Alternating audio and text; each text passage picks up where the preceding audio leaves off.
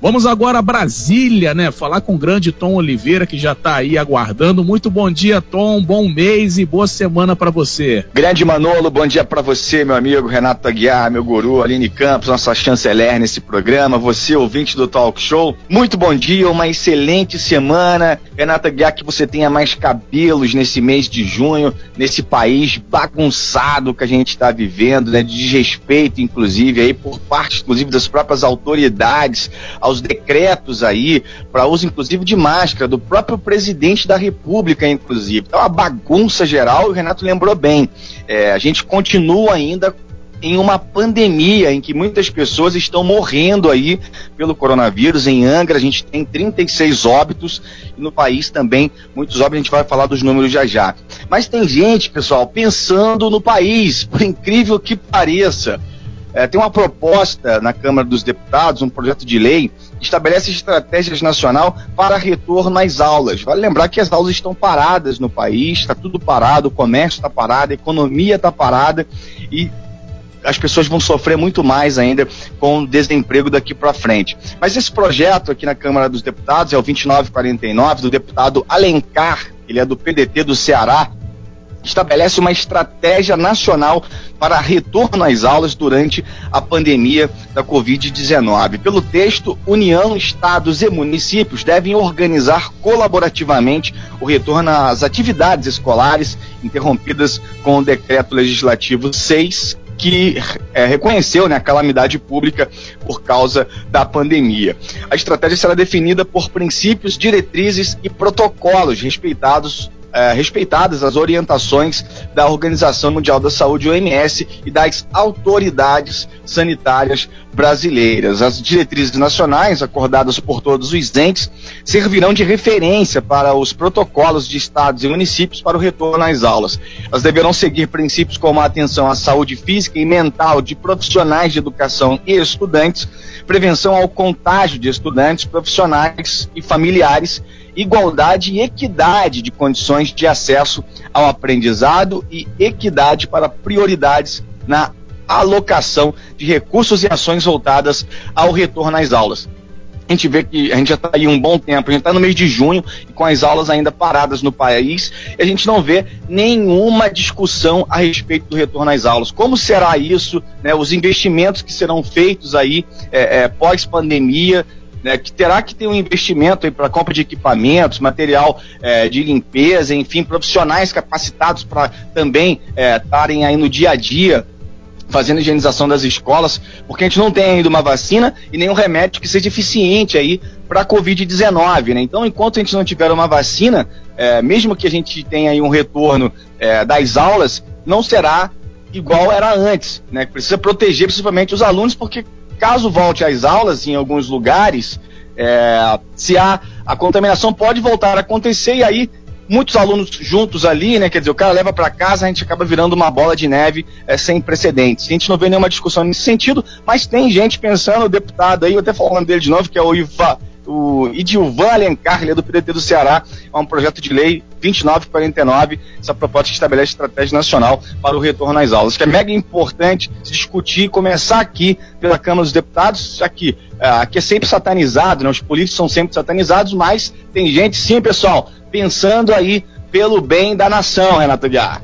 Pois é, é importante lembrar isso com muito carinho, porque um país que não investe em educação, não prepara a infraestrutura em termos de aprendizagem, em termos de conhecimento, é um país que vai ficar sempre a reboque dos outros. Por isso que é importante estudar para você ter cada vez mais cérebros daqui produzindo. Quem sabe até no campus da pesquisa. A, a gente até lembra que lá no Rio Grande do Sul hoje está começando a discussão do ensino à distância, vão começar a fazer a coisa dar um pouco mais tom. Sim, Aline.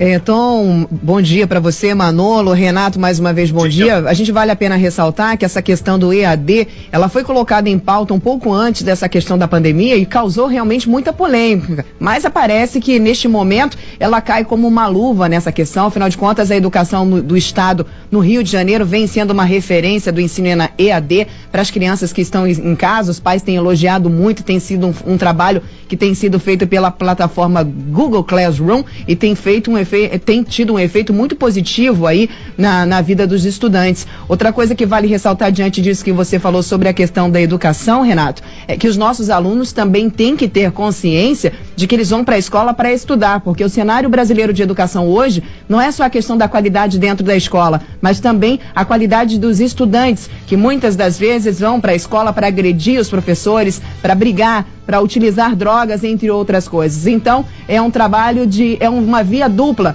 onde os alunos têm que ter consciência e o governo tem que dar um, um trabalho e uma educação de qualidade também para as nossas crianças. Infelizmente, temos que ser sim aí unidos juntos para fazer um trabalho melhor. Não é só cobrar não, a gente tem que fazer o nosso papel também. Manolo. Manolo. Que é a minoria que faz essa bagunça na escola.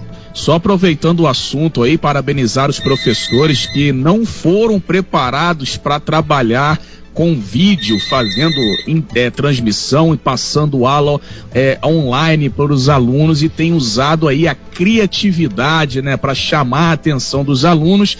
Né? Às vezes é muito difícil você conseguir ali é, é fazer com que a turma se concentre, ainda mais escola pública, né, que tem ali uma turma muito grande e, e, e aí eh, os professores agora estão tendo que fazer essa questão do vídeo, né, Tom, do, do, usar a criatividade para chamar a atenção uhum. dos professores. Então, muito parabéns mesmo aí a todos os professores que estão se esforçando nessa nova modalidade de ensino, Tom. Exatamente, não é muito fácil não, viu? O pessoal tem muitos professores, inclusive a gente já, vocês já bateram papo com alguns aí no talk show, dizendo que eles trabalham muito, né, agora, inclusive, para conseguir, inclusive, adaptar o conteúdo para que o aluno entenda né, nessa, nesse novo formato aí EAD. Para quem, até outro disse outro dia, para quem estuda EAD, é, eu já fiz inclusive alguma faculdade, a, numa verdade à distância, é, você tem uma certa facilidade, né? Porque aí é o compromisso ali com o horário de você conseguir se desligar de outras coisas para estudar, inclusive. Hoje você tem o WhatsApp, você tem um telefone que tira atenção o tempo inteiro, em casa também, onde as pessoas estão, é muita gente ali é, juntas em casa e acaba, às vezes, barulho, né? A pessoa vem falar contigo o tempo inteiro, acaba atrapalhando também essa questão da concentração. Então, é, é realmente é bem, bem delicado, bem complicado.